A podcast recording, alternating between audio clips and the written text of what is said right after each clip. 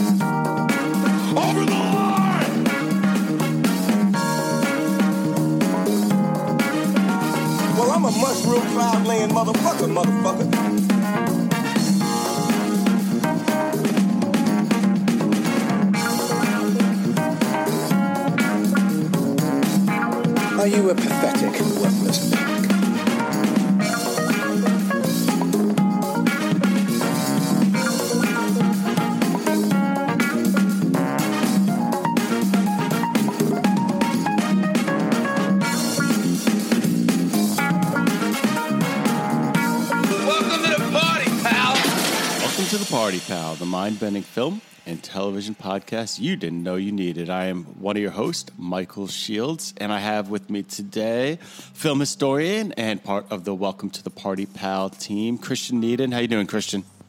I'm doing well, Michael. Thanks for having me back. I'm glad to have you back. I always uh, love talking film with you or television, whatever we're doing. And uh, we got a doozy here today because here, today, we're here to um, uh, discuss truth and its fragility. We're uh, here to talk about the nature of truth and the nature of art and of the fine line between deceit and entertainment. Uh, to do that, that, that weighty topic we've taken on, we're going to examine a couple films. Um, one of those is called an honest liar, and another is uh, F for fake. So uh, I think to kick things off, we'll, we'll we'll start with an honest liar, which is the incredible true story of the renowned mag- ma- magician turned skeptic and exposer of frauds and hoaxes. That is James the Amazing Randi. Um, it's it's. I thought this was great. You can find this on. Um, Amazon Prime, and a really great documentary about a, a, a fascinating figure um, that was really around a whole bunch during the 70s and 80s. This, uh, what'd you think of the film? What'd you think of An Honest Liar, Christian? There's nothing like hearing about lies and um, deception from a guy who made his career as a professional charlatan. Yes, I mean, who would know? who would know it more? Um, you know, it's it's. He had this whole take about you know, it, it was like kind of a magi- he, As a magician, he was really a purist, and he believed it was okay to fool people um, as long as you're honest about fooling them and and you know and also or as long as you're educating them to how the real world works so i mean you know who better if you look at it this way to expose and, and show you what's really going on out there than someone who is a, a, a you know a charlatan Indeed, yeah. And he, the great thing about the Amazing Randi is that he started out um, fully in as an escape artist, magician, as someone that's really, um, you know, just who just was immersed as as an active participant as in illusion, and he for whatever, however he developed his moral compass, became very protective Yeah. of the relationship between the audience and and the performer, and that's really unique and really interesting. And he's um, kind of feel like he's the heir to others within the industry of or in the performance arts that, that have popped up over the years that have been very vocal about that, about not using their well, about using their powers for good, so Yeah. to speak. Do you have examples of those? that you're speaking of? Um, Yeah, I mean, I think the the big one is Houdini. which is so he was definitely carrying the torch in that way, and it just is. You know, his skill and his craft really turned him. I thought this was really fascinating, like kind of this viewpoint, um, into a bit of a rock star. And I always like the idea of magicians, and you know, someone who's kind of an, from an offbeat, eccentric art becoming that big and that popular. And you know, that was exemplified when he was, um, you know, he had that big uh, exhibit of him hanging over Niagara Falls. We we see him we see him on the show Happy Days. Um, we see him working with Alice Cooper on his performance. I mean, he's he became a household name, which is really really cool to think about. Yeah, and, and the other thing too is he's at the dawn of television, where you still have this archived footage from going even back to the '60s, where even then he was kind of entering middle age. So you have, uh, you know, a record of the of the more physicality side of him, which is really interesting because mo- for most Yeah. people who are familiar with him, it seems like this very um, this this very non-threatening old man for, uh, with with white hair and a beard, and I think that became part of uh, his performance too, of just putting people uh, off their guard in, in terms of how they did it. But one of the cool, cool things about his career too is is he's as, the director of the the documentary uh, put in is the times not just when he was succeeding, but when he fucked up, and sometimes that put his own health at risk. There were times, and his his reputation. There were times where he, one of the great, um, one of the more interesting things is when he's wheeled out after he messes up a um, a trick that hurts his. I think he hurts his neck or, or, or something, and he comes out on a gurney to apologize. Say, "Well, that didn't go well, but uh, you know, next time, next time I'll do better." You know, Was that, William Shatner's talk show? Was that Shatner? Oh my god, yeah. I think that was yeah. there was there was all that's the other thing is the obscure uh, history of all the um, kind of talk shows that were given out to people during the height of Yep. like the the 60s 70s era. It's pretty amazing just to see to see all that. I mean, everybody wanted to be Carson at a certain point, and for good reason. I think Yeah. Randi Randi's reputation was made on on late night.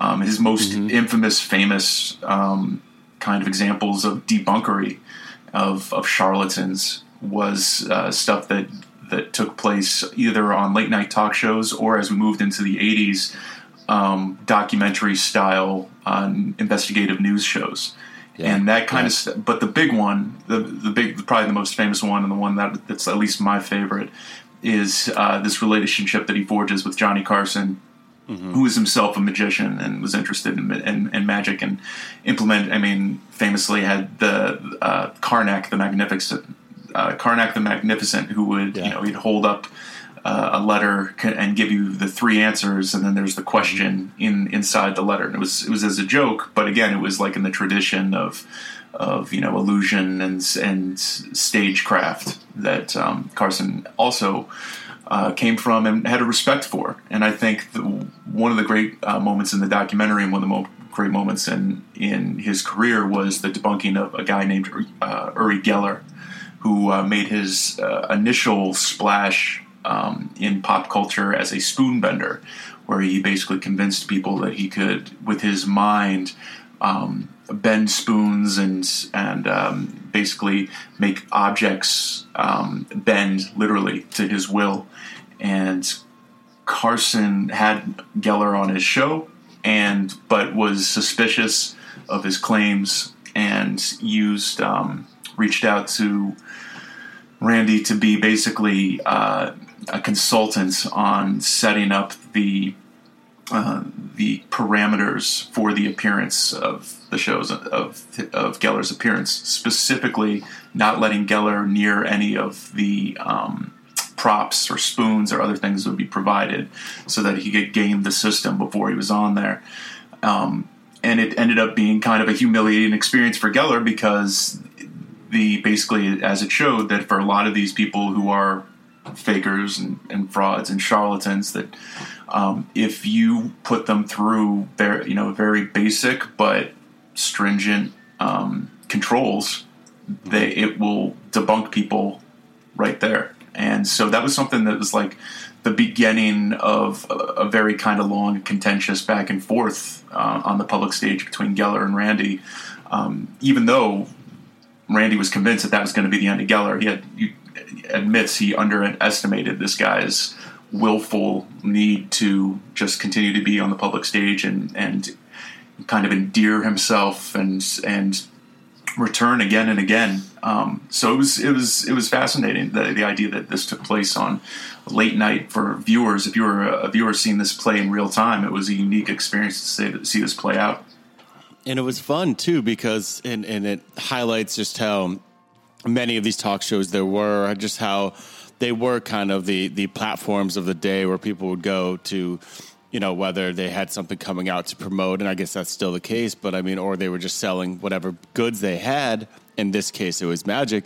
Uri just went on another show the next night to discuss, you know, what happened, and there was kind of like this whole back and forth that was being played out on these talk shows. It was great, but it is it's it's a really cool moment within this doc when he you, you see that expose of Uri on Carson, and I thought it was I, I really thought it, it I'm going to go back to what I said about him being such a purist of, of a magician. He, uh, he just it, it seemed to like really upset him um, when magic wasn't used for entertainment or just like in in the way that he believed magic should be used for. And I guess his goal at the end of the day was to kind of help us question everything instead of um, you know, instead of deceiving people, to kind of open eyes instead of trick. And I just, I think that was just a really noble pursuit. There was, it was, he was standing up for magic in a way that, that you know, of what he believed it should be. And, you know, if you think of, um, Randi and just how skilled he was, um, he could have easily, just like many of these people, been using his powers for powers. I mean, skills for for you know in more uh, nefarious ways and, and, for more, you know, and for evil. I'll just say that he could he could have gone the other way too, and probably made more money. Or actually, he was he he got huge. He was a big deal, but you know, he could have used it for other reasons as well. So you do, if you have these skills, you kind of got to make the decision: Am I going to do it for what I believe it to be the right way, or or am I going to go this other route, which is a little little more deceitful? Well, I think he was adamant from the beginning or very early on in his career about coming forth to tell the audience what you're about to see is not magic. There's no such yes. thing as magic. This is illusion. This is a skill. Yep. This is something that that and I think that that pins something to to great magicians too that this takes an enormous amount of time and dedication and sacrifice really of of time and to, to master and um, to become as good as they are and I think there's something in the psychology of it to admit to to to to admitting that and then still pulling off these tricks in an effective way compared to saying like well it's magic. I'm just you know any that anybody can do it. I think for the more time that these guys put in especially the great ones i think the more they're inclined toward that. And again hence the name of the documentary an honest liar. It all starts with what you tell the audience. I'm going to fool you and this is going this is how this I'm not going to tell you how, but you're about to see some illusions, and then you kind of let the audience kind of be carried away by their um, by their own flow of of, of hip, being hypnotized by by the great acts that you're pulling off. He said uh, his quote early on was, "Magicians are the most." honest people in the world. They tell you they're going to fool you, and then they do it. And he had another quote in the uh, beginning of the show, and I think I'm going to go back to this idea even when we get to talking about F is for fake. Um, and that's he said right off the bat, he's like anyone can be deceived. It doesn't. You don't have to be someone who's fooled easily, or you could be someone who's super super intelligent, and you can be fooled. There's someone out there that found a way to do it. I think that's the quote. I think that's the quote of the of the movie, Michael. I really yeah. do. I think that's the core of the whole movie, because I think everything that he that he built his career on mm-hmm. the idea of skepticism, and he is a skeptic, is the idea also that you know it's it's based in your your intelligence, in your ego, and the idea that some of the things that he touched on, uh, and it wasn't just magic, it wasn't just spoon bending, but even something as much as say cults or personality. Um, yeah. Those sorts of things. The idea that you know over the years people have wondered, well, especially like family members. You know, how did this perfectly intelligent person get carried away by this this uh, by a in you know fill in the blank ridiculous notion, even mm-hmm. though they had you know all the intelligence and all all the um, reason and all the you know all all the tools given to them in life, mm-hmm. and it's it doesn't matter. It's uh, the idea that the that people, regardless of intelligence or backgrounds or wealth, can be fooled. I mean, otherwise there wouldn't be um, an a magic illusionist industry. It wouldn't yeah. be continuing on as much as it has. But I agree with you. The only reason I, you know, and that's why I interrupted you just now, just saying. Oh no, that's the he. It's said he. It, there's a one shot of Randi in, in the documentary a couple of times where he says a variation on that um, a couple of times, and I think that's something that drives him um, to no to no end is the idea that he's a very he's lived his life as an intellectual essentially, and mm-hmm. um, and that includes he's not he's he's not religious. Um, mm-hmm. He's you know for basically, I'm, I'm not really convinced until he, he met the artist um, who was then known as Jose Alvarez in the 80s at a very late stage in his life. I'm not sure how, how much he gave over to romance. Um, mm-hmm. He said he didn't drink, he didn't smoke, he didn't do drugs because he claimed it would fuzz, quote unquote fuzz the edges of his of his mind. This is a guy who dedicated himself to his craft and to, to intellect, and that's why it makes a statement like that so profound because it's. Yeah it's basically he's lived his life as kind of like the ultimate example of that. And I think again, going back to the Houdini example, just a little bit background on Houdini. Um, one of the most basically the traumatic event of Houdini's life is the loss of his mother, and he was desperate to reconnect with her, and so he would go to seances and and channelers, and which was a big thing at the at, uh, at the time, the early part of the the 20th century, late Victorian era, as a way of contacting the dead loved ones in these parlors and stuff. But again, mm-hmm. these were charlatans. These were people that were essentially preying upon other people. They they would claim, if for any of those who were out, it would usually be for entertainment purposes. But people who went in there desperately, usually, I mean, very, or at least very often, wanted to believe that this was real. And someone like Houdini, who was himself so skilled as as an illusionist, as, as a prof- professional deceiver, um, picked up on these things um, immediately, and basically spent the latter part of his life debunking and humiliating people who tried to do this. Because not because he got he got off on it, but because of his need. He wanted to believe that, that these things were real. He, he, but when it became apparent that they weren't, that you know he was never going to be able to contact his his loved ones in the afterlife. Um, yep. It's it struck him very deeply that he that that this was something that was preying on people like him that for you know who were grieving for for money. And I think that's again, it's from a different era. He's he's a Randi by a different name in a different mm-hmm. era, and Absolutely. but the tools that he used to be able to pull that off to debunk these people, he could have only gotten as a professional illusionist, as a professional magician, as someone who spent hours and hours and hours, um, days of his of his life building building illusions, um, sleight of hands, learning basically also and more, most importantly, um, a populist approach to psychology on what mm. people, you know, like if nothing else, what is sleight of hand? How can you draw the gaze? How can you draw draw the interest of, of people? It's a very, like I said, it's a very double edged sword. It can be very dangerous for people that do it for selfish, malicious purposes.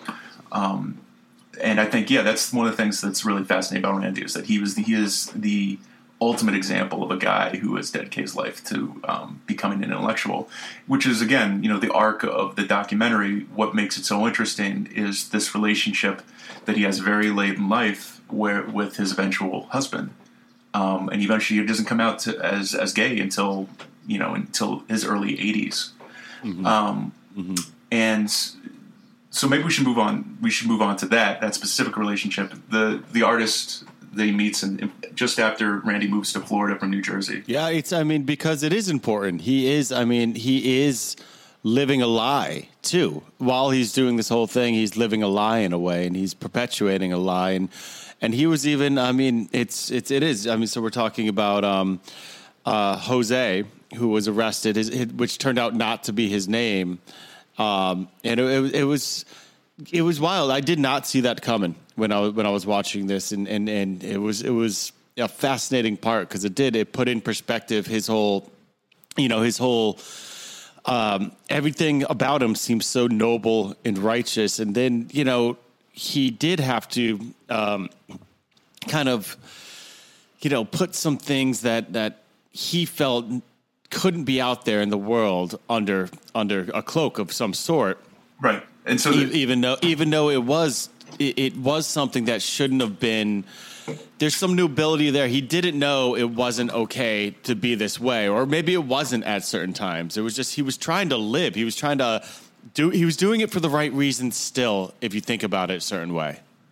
Yeah, I agree. And I think the first project that they worked on together, I think really kind of cements that, in, at least Yeah. in my mind. So That's the great Carlos hoax. the great Carlos hoax on Australian television, which is pretty amazing.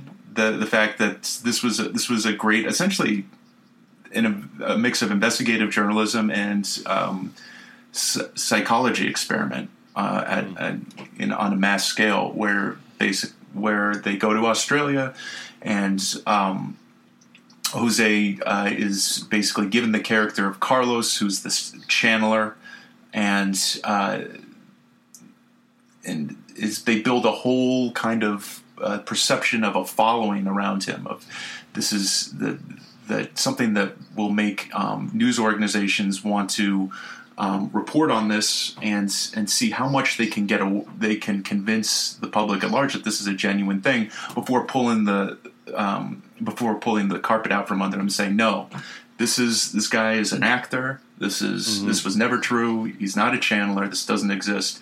And seeing what that what that effect is. And with the idea to expose how easily the media and large groups of people can be manipulated it, it, and with with just that whole you know with hype and uh, a little bit of effort. It was a, it was a big picture eye-opening thing he was pulling i mean it's quite an endeavor he put on on to display that truth right there that that people and media can be exposed rather easily um, and also in that era too. In, in the ni- Yeah, in the true. 1980s, I think it's you know if you're talking about pre-internet, it is it is pre-internet, but it's also the the middle the middle development of of the cable era where Mm-hmm. channels had begun to expand here in the here in the the states, but more specifically, the other parts of the world were always playing a little bit of catch up in terms of Sure. of the the options going on. So um, the it's it's interesting that the idea that like so for instance, I mean I remember you know in England very famously the development of the BBC. It's because he had like what four channels or this is 3 channels. It was a huge thing when number four came out. Same thing in the Mm-hmm. Yep. U.S. when you had you know Fox became essentially the the fourth the fourth Yeah. network in the Uh, eighties. i remember So this Yep. was still something like so. So the fact that uh, news would choose to have um, so, something on its on on its precious precious airtime, you would think that it'd be vetted enough to be seen as genuine. And this is you know, I think at that point CNN was maybe five to seven years old, but was not nowhere near what it what it was. So the respect for the perception of, of viewers of, of news, um, not just in the U.S. or the U.K., but certainly in Australia, throughout the English-speaking world, was such that it, it gave this it gave this this hoax bite, and it was Yep. it was actually Yep. it was really pretty uh, brilliant. But it, it if you had done it even five years later, it wouldn't have the same bite that it did then. And that's really Yeah. interesting is that the, the timeliness as Randi's career goes on Mm-hmm. of taking advantage of the zeitgeist. So, for instance, Yeah. would the Uri Geller outing be, have as much bite if it wasn't essentially at the height of Carson's popularity? Carson in the late 70s was must see TV. I mean, basically, Oh, in yeah. terms of late night, um, the only reason that he didn't have higher, you know, higher ratings at Saturday Night Live is because he wasn't on Saturday. Otherwise, he would have been a hell of a competitor. I mean, same network, Mm-hmm. Yep. NBC, but they dominated that that that idea of people staying up late um, on a night that you could be going out and doing something else and having fun. No, I got to see what you know, see what's going on on uh, on on Carson tonight. I mean, that was that was interesting. The, those those different things, but that was just you know the facilitator, like the the channels. The, the other side of the zeitgeist stuff that he was really good at was. Um, really honing in on the rise of certain of of the uh, process itself. So another Mm. thing that he's big in is is the rise of the television evangelist, and Uh, that's this- that's this, a big this, one. this part was fascinating to me because I think this is important. I mean that uh, the the the the amount of advantage um, faith healers were taking um, financially, emotionally from people at that time was, and I mean, still to this day, is profound. And it's and, and again, and I mentioned how noble I find Randi. Um, his, this his quest to expose faith healers and, and really dishonest faith healers uh, in this time period, I thought was incredible. It, ne- it needed to be happened, or I can't imagine the scale these because the they they go through it. They really show you how elaborate their schemes are and their systems are set up, especially at that time with earpieces and and different ways to find out information before that faith healer can can pretend that he, you know, uh, uh, sourced that information from God Himself. It's it's elaborate schemes that that might have just kind of gone uh, under the radar if not for someone like Randi. So I really appreciated seeing that you know that he was battling that um that that dishonesty at that point. That was really cool. Yeah, and in this case, I think you know the his, the subject that he that he chose, Peter Popoff, was kind of a symptom of a larger disease um, that was really taking hold in Yeah, terms well of said. opportunists. Yeah, this was right, I believe, either before, right before, or right after um, the Jim Bakker, Tammy, um, Tammy Faye Bakker um, scandal, which was the, all the, Mm-hmm. Right around the same time. really shocking to a lot of people that that you know it was the first kind of high high profile instance of of Mm-hmm. people feeling like they had been taken and this was a, but the Popoff example as you've as you've touched on just um, already is the idea of using secret earpieces and Mm-hmm. taking advantage of people writing facts about their life on quote unquote prayer cards that are then you know used against them to make make them feel as if this guy is getting a message from on high of their their problems. And that's Yeah, just yeah. it's you know when you put it in It's when it's put in this context, yeah, and that's that's the important thing. The idea that he was he's he's all all of the, these um, he's really doing is presenting it as it is.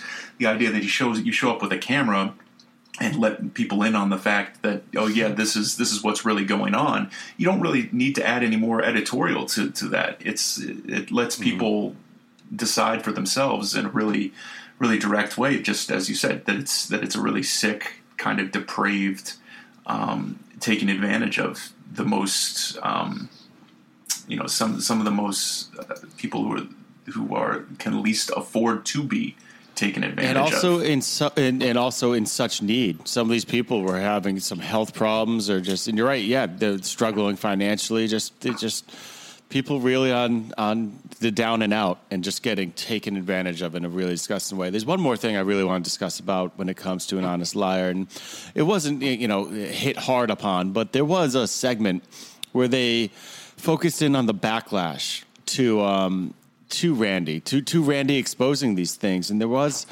there was a lot of people that really just wanted to believe and were upset with Randi and, and almost calling him a liar because they wanted to believe. And I just found this really uh, important when you think about truth and the way truth is handled uh, today, and and and just kind of it, the truth can be hard sometimes, and I think a lot of people want to believe some of the fairy tales they are told because it makes you know it, it, it- just like the truth can be hard life can be hard Right. and sometimes these fairy tales make things easier and um, you know just one political little aside i mean if you look at it, uh, President Trump at this point, he offers many of his supporters kind of an alternate reality where they can live in a denial that the planet is is is dying and that there is climate change, and so they can just go on and live their fairy tale that that, that whatever they're doing in their life is is not hurting the planet. They're they're you know they're offered a, a,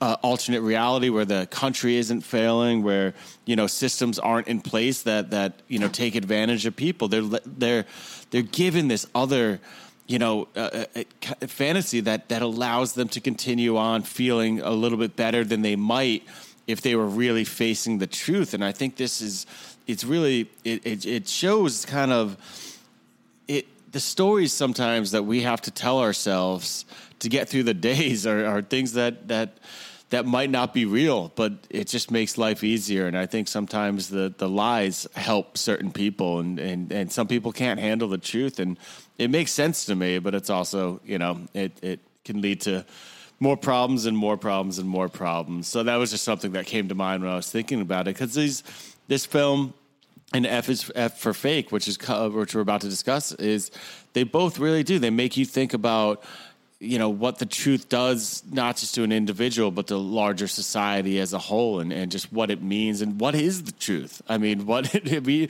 we right now we are at a point in time where we're wrestling so many people are wrestling trying to figure out exactly which which news sources are telling us the truth what you know what what it, I, ne- I never imagined we'd reach a place that it would felt felt like so like on such a high level we'd be grappling with what true what you know what's what's real actually is. But I also believe too that this is something people have been grappling with for a long, long time as well.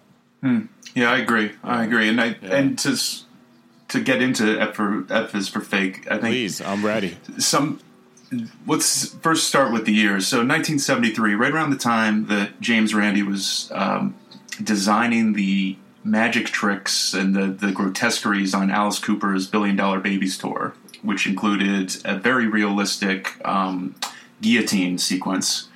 Um, that same year, um, Orson Welles released essentially his last film, which is a, which is a what we would call today um, kind of a, a video documentary of um, about uh, an art forger and a famous um, an art forger and a and a famous um, uh, literary um, forger, essentially. Um, yeah. Yep. um, who are intertwined, and that's the documentary F is for Fake. Uh, it's directed by Orson Welles and from footage that was uh, shot by Francois Reichenbach, um, uh, basically uh, interviewing two men. Uh, one of them uh, being Elmir Deori, who was the uh, a prolific art forger in the mid to late uh, 20th century, who was living on the island of Ibiza when he was interviewed uh, or discovered or befriended uh, almost a decade earlier before the film was released by Clifford Irving, who was uh, a, a faux biographer, um, but a journalist and writer, um, who uh, essentially outed him um, in his book Fake. And then uh, Reichenbach interviewed um, Irving and and uh, Elmyr about this this new notoriety. As it turns out, Irving himself had been w- was going to be um, in caught up in a uh, very famous um, uh, fake biography um, hoax, where he claimed to have interview uh, written the autobiography, the authorized uh, biography, pardon me, of Howard Hughes, who was at that time um, long away from the public eye, famous um, famous billionaire, subject of later on of Martin Scorsese's film The Aviator, um, who had you know been very involved in Hollywood, who had been very uh, who had been the subject of uh, in, in social circles was, was you know a a playboy until he kind of disappeared and uh, retreated to um, Las Vegas, where he bought up a bunch of hotels, uh, one of which he spent essentially the rest of his life in um, as a recluse. Uh, and uh, it was interesting, by the way, just as at this point in the early 70s um, with Orson Welles, Orson Welles basically from essentially the same generation remembers that he had the last time he had talked to um, he had talked to Howard Hughes was 25 years earlier at 4 o'clock in the morning in Los Angeles. And you remember to be very friendly, even though it was a really bizarre time to uh, run across a guy who was probably the, one of the few wealthiest um, non non government heads in the world at that point. Um, it was just a very interesting, interesting decision for uh, Welles to take on this as a subject for a film, and yeah, it's it's really it's interesting. Just one more piece of context. Recently, a couple years ago, there was a, a film, uh, an unfinished film of Welles's that he had been trying for after this the release of F is for Fake uh, to get released called uh, The Other Side of the Wind, which um, was finally posthumously re-edited and with with as much surviving footage as they could get to um, release, and it's kind of a a a film that is the subject is a, a, director much like Welles himself on the quest to, to get financing for a film and the people that he uh, runs up against and and uh, his day to day kind of wildlife. So it was really interesting. You know, it was uh, the idea that that at this point in his career that he was not making you know he didn't have interest in in making Citizen Kane or or other even though I'm sure he had an interest in it but it was more he, he had shifted to the more of a documentary kind of mindset and it was lucky for us that he he um, chose and chose this and had enough money to get it made because it's it's a it's a very very unique watch. Well, yeah, what a weird, interesting piece of art it is, and he really he felt. Uh, Orson Welles felt that he was making a new kind of film. He thought he was doing something super, super different, and and, he, and I'd say he was in a lot of ways. And you know, still some of the the the techniques he was using were borrowed, and I mean, there's editing um, techniques that are inspired, obviously, by Godard and the French New Wave, and you know, some of the other things he was doing was just straight documentary. But it was, it was, it was such a unique patchwork of um, of art. But it's wild. It's it. There's, I mean, and just you can, as I was listening to you, kind of set this up and put context to it. There is so much going on in like just the Clifford Irving um, hoax, the Howard Hughes hoax. That's a that's worthy of a documentary on its own. I was just recently, I'm, um, I was well into that world recently because I just listened to um, Malcolm Gladwell's uh, revisionist history episode on it. It's wonderful. It's called "Oh Howard, You Idiot." It's a deep dive into just how you know intense the hoax was and how how followed it was in the media throughout the nation, how much money was involved. I mean, people were dying for information about um, Hughes at this time, and, and he was he was going to give it to them, and and in any way that he could, and so that's worthy of a documentary on its own. The Elmyr situation with his his fakes and his you know that i mean that's that's a documentary on its own and then we were even brought into and i just kept thinking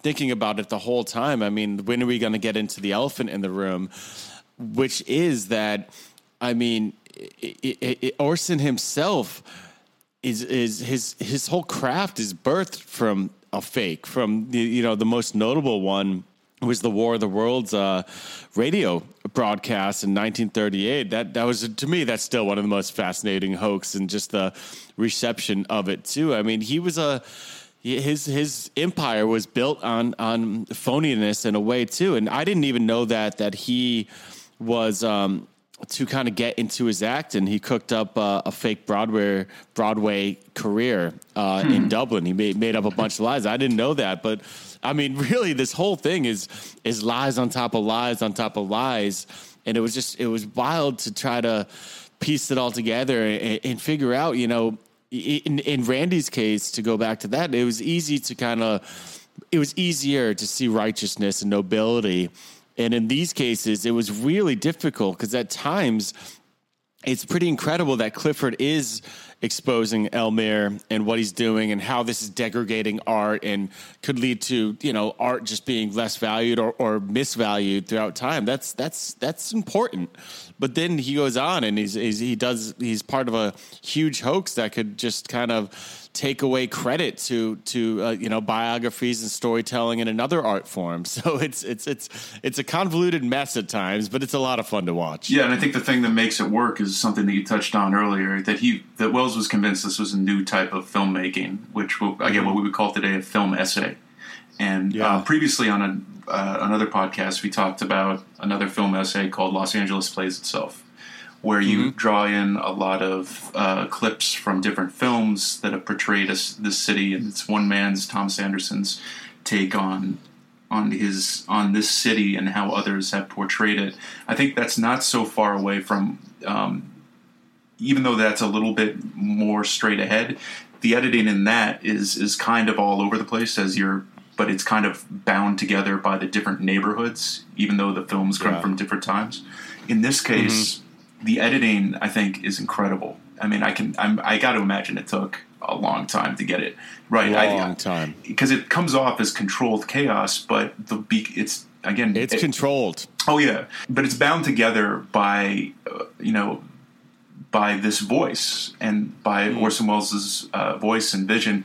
And again, talk about a guy at the top of his game. He was at that time and for a very long time the most sought after English language narrator in films. Mm-hmm. Everybody wanted Orson mm-hmm. Welles to narrate their film. And so the idea that he's both narrating and, and a character in a film that's directed by Orson Welles, it's a unique, unique thing. The other thing, People did find it very self self indulgent at the time, though. And, and- Oh, and yeah. I, I I see how it could be looked at as that for sure. I mean, years later, we would years later we would get you know the famous frozen peas thing on the radio commercial where he goes off on a guy because he doesn't like the way that the, the voiceover is, and then of course the um, uh, God, Paul Masson wine commercial where he's drunk and he's like trying to get through one basic presentation at a you know, at a table for a wine commercial. It was really bizarre. But yeah, he was he was a unique character, but an important one um, in the sense that, as you mentioned, with War of the Worlds, he got his start in radio and in theater, and then into film. And but he had an interest in um, in um, magic and and presentation and stuff. So it didn't. It's in that sense, it's not surprising that he ends up as a um, kind of documentarian. I think the reason, I mean, th- many many books been written about Welles and his career. The the idea that he wasn't more prolific was the idea that he was always on a quest for money for projects, but it wasn't like I was, you know, the projects that he was interested in interested him. He didn't want to like he would work really stock, mm, you know, regular things like up until the end of his life, being you know doing voice acting for the the Transformers movie, just so he could make interesting films like this, you know, um, and that and I only say all that because if you're looking for a guy to have to provide commentary on all these big, big um, kind of hoaxes that could, as you said, have their have their own films made about them, whether or not it's bio- the the fake biographer of Howard Hughes or this prolific uh, art forger. The idea that it's coming from Welles's voice makes it makes brings um, some authority to it that I, I'm not sure play a, a playful authority, but authority nonetheless, because he book he kind of bookends the film with his own magic, with his own deceptions, with his own declaration to the camera. What you're about to watch is is a, a film about lies, and that's that puts him in the same boat as Randi. That he is telling the audience, this is these are liars, but what the the what you're about to see is based on fact. These are these are this is a, a true film about liars, and that's like makes it really interesting. And it's um, it's pretty gripping in that sense because that kind of carries you along no matter how you know frenetic the editing gets. You kind of get used to it um, because because it's like it plays to the point of that's what these guys do. It's it's all about deception. It's about distraction. It's about you know like how how is it that uh, you know um, that Elmyr can can sell these paintings he claims to uh, or bring them to art quote unquote experts who he has absolute derision for in the film. That's a running theme is the idea of you know if art experts can't quote unquote can't tell the difference between an Elmyr and a, Mo- a Modigliani, then what good are art experts? And the idea of trying to convince you, it's like oh, there's no no no problem with it. The only expert is the forger. Because I'm doing such Yeah. a good job that if I can fool them, then there's no point to it. And this whole economy. was I. I found that so fascinating. The idea about discrediting ex- experts. Yeah, there's some truth to it, meaning that if he's tricking them over and over again, what are they good for? But also, um, you know, he it- trying to kind of discredit experts in that way is something that, of course, someone who's trying to con you is going to do. I mean, if you are what you want to do is make sure those that can discredit you are discredited. I mean, it's like you know someone who's whose story you know uh, stories about you in the media are bad. You're going to want to discredit journalists. So like there was, I, I found it very deceptive, and and you know it, it kind of hard to take him too seriously when he kept you know bagging on experts too hard because obviously it it only aids him to um, you know not not be able to be called out so much by experts. But what uh, what you were speaking to there also is just to the exceptional talents of Elmyr. I mean, I I that one thing, and it wasn't pointed that they weren't really discussing it too much, but I, it just I just was in awe of how talented he was. The way he was discussing the brushstrokes of each of the artists and what they do and how they bring it to life and how he can you know, uh, uh, do that as well was jaw dropping.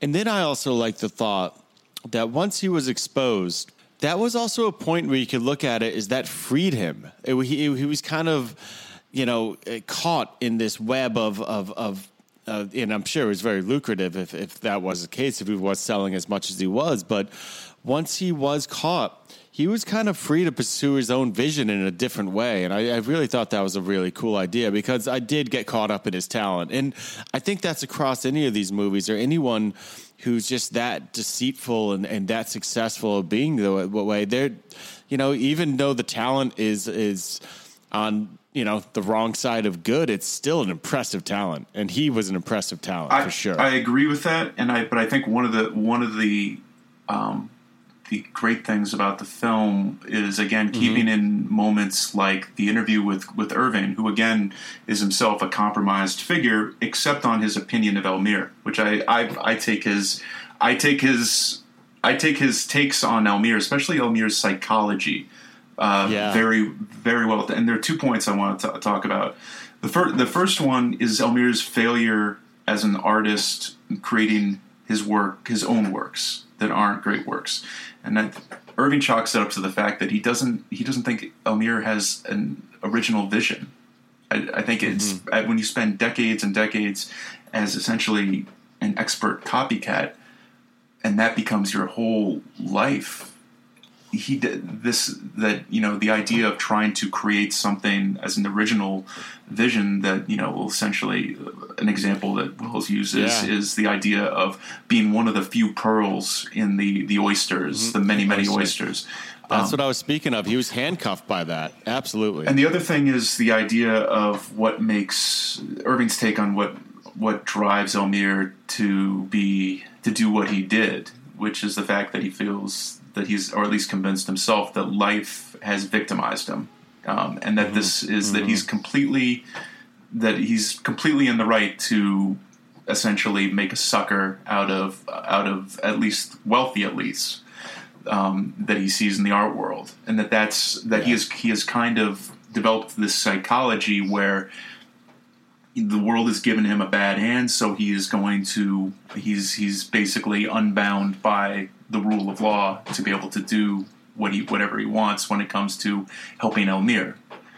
Something that happens after mm-hmm. the film closes, though, as you mentioned, it kind of we kind of don't see the result. Is that within five years, I believe Elmyr was dead and he had taken his own life because he was about to be extradited yep. to France, and mm-hmm. that's again, you know, you raise he had he had his um, his profile raised, but that also means that there are consequences, and consequences are are also something that run through this film as well. There's yes. there's something that's very that's very sexy about the act itself. And they be like, oh, these guys are living they're living the life. They're on Ibiza. They've they've they have great stories, and and now they're they've gotten away with it. Well, they haven't and they mm-hmm. don't. And the idea that you know Clifford Irving can make a buck on a film about Elmyr, and but still has to come home to the consequences of a Howard Hughes biography. You know, he he. If you look at the career of Irving afterward in in academia or writing, you know he never. I mean, that was it. That was the height. This That's was it. this was this yep. was it. You know, you you mm-hmm. there is a you kind of sacrifice someone like like Irving sacrifices, whether he knows it or not, the possibility of a future career based on the scandal of, of this period. and you know Elmyr obviously being a lot older, um, but at the same time, the idea of going whether he went, whether or not he would have gone to prison or whether or not he just the prospect of facing those consequences in a very serious straightforward idea the idea that it's not something that he could reshape in his own mind after a lifetime of escaping consequence and have you know not being able to you know not having to face that. You mentioned before the current element of, of politics we're living through right now. Well there are definitely people in the in you know in the news and in, in presidential politics who have made their life on not having to face consequences and mm-hmm. who live in fear of it. And I think uh, Elmyr is a and um, Irving are ciphers for that. And I thought that was I thought Welles using them as as their as as an example for, as as subjects is very prescient. And I think that's what's given this this film um, a very long shelf life. I think it's it's just Yeah. as visceral and just as um, topical as it was in 1973. And that's I, that's what I was speaking to earlier too. That I I believe like this this grappling with the truth that that we're dealing with, or people that you know use deceit and and affect the way we look at truth, is something that's going to be long long time going, and something that you know. Even as technology grows and people find ways to manipulate technology, I mean, I just see videos of what they can do now. They can put words in people's mouth, and we're going to be fighting with the truth for a while. And it's really fun just thinking, you know, t- talking about these two movies at the same time, the through lines. And I'm glad you brought up the word consequences because consequences came up and, you know, jail time came up and, and with a deceit and um, an honest liar, and it came here too. I mean, these people are playing; they're they're dancing across and back a, a, a line that could really get them in a whole lot of trouble, and it's something that needs to be brought up when you're talking about these talents um, that they're dealing with, and you know uh, the the the expert thing, and just uh, uh, that kind of comes up in both too, and just kind of the the idea to to bring it back to what you believed was like the most important point in in an honest liars is that smart people can be affected. We're seeing that all throughout F, F for fake as well, and Absolutely. people who, who who are really really smart. And I'm watching on uh, HBO. I'm watching, um, and you mentioned Cole already. Uh, it's called The Vow, and it's fascinating. It's about a cult, and the one thing that just has my jaw on the floor about it the entire time is I believe that the people who are getting fooled and are just drawn into this this world, and I find them to be horribly intelligent and, and impressively in, impressive on many many levels, and that's the draw to me is how they are even with their uh, uh, vast array of knowledge, they're they're getting pulled into this too. And so, yeah, a big takeaway for me to, you know, kind of a closing thought on my end is that it, it's really anyone. We're all susceptible. You know, I, I try to think about what I'm, you know, what what I'm being fooled about, and it, you know, something you can never really really know until your eyes are fully open to something. I'm sure there's things I truly believe uh, that I've been taught that that aren't the truth, and that's a wild thing to thought about. Uh, think about. Um, I'm curious in just contemplation of these two two films. What what would be your walk away? What's your takeaway from these? the idea of building a career as a performer, as an actor. Something Welles says in, in F is for Fake is that um, magicians are actors.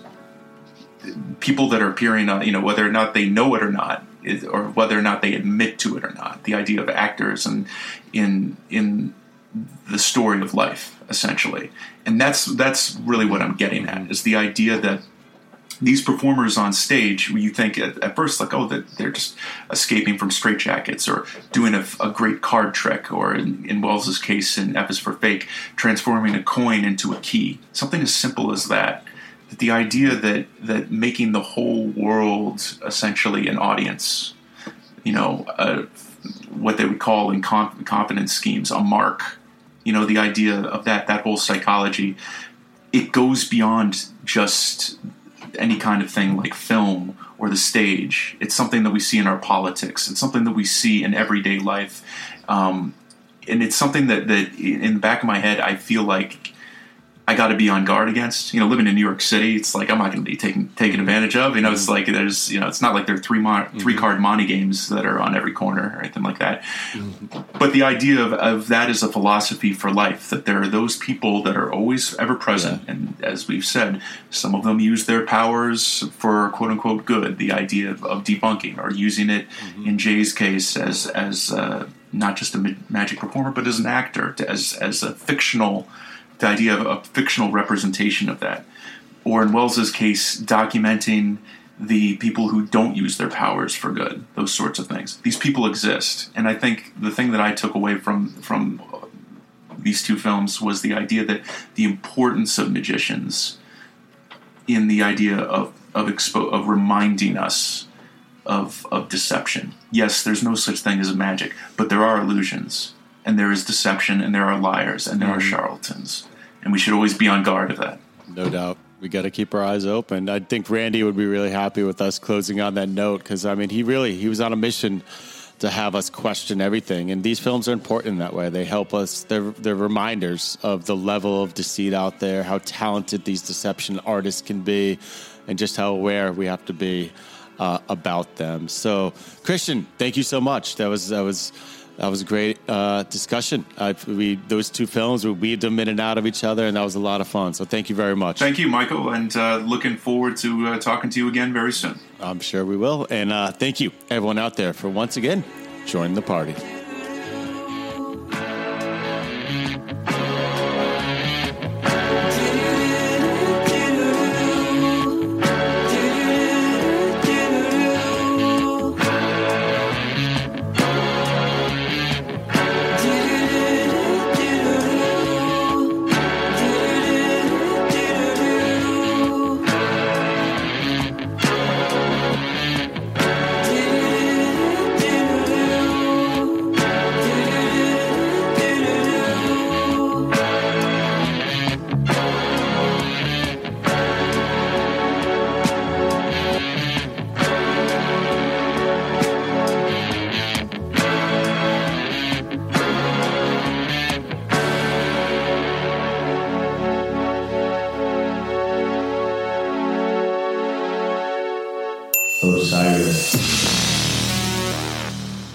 This podcast is in the loop, the Legion of Osiris podcasts.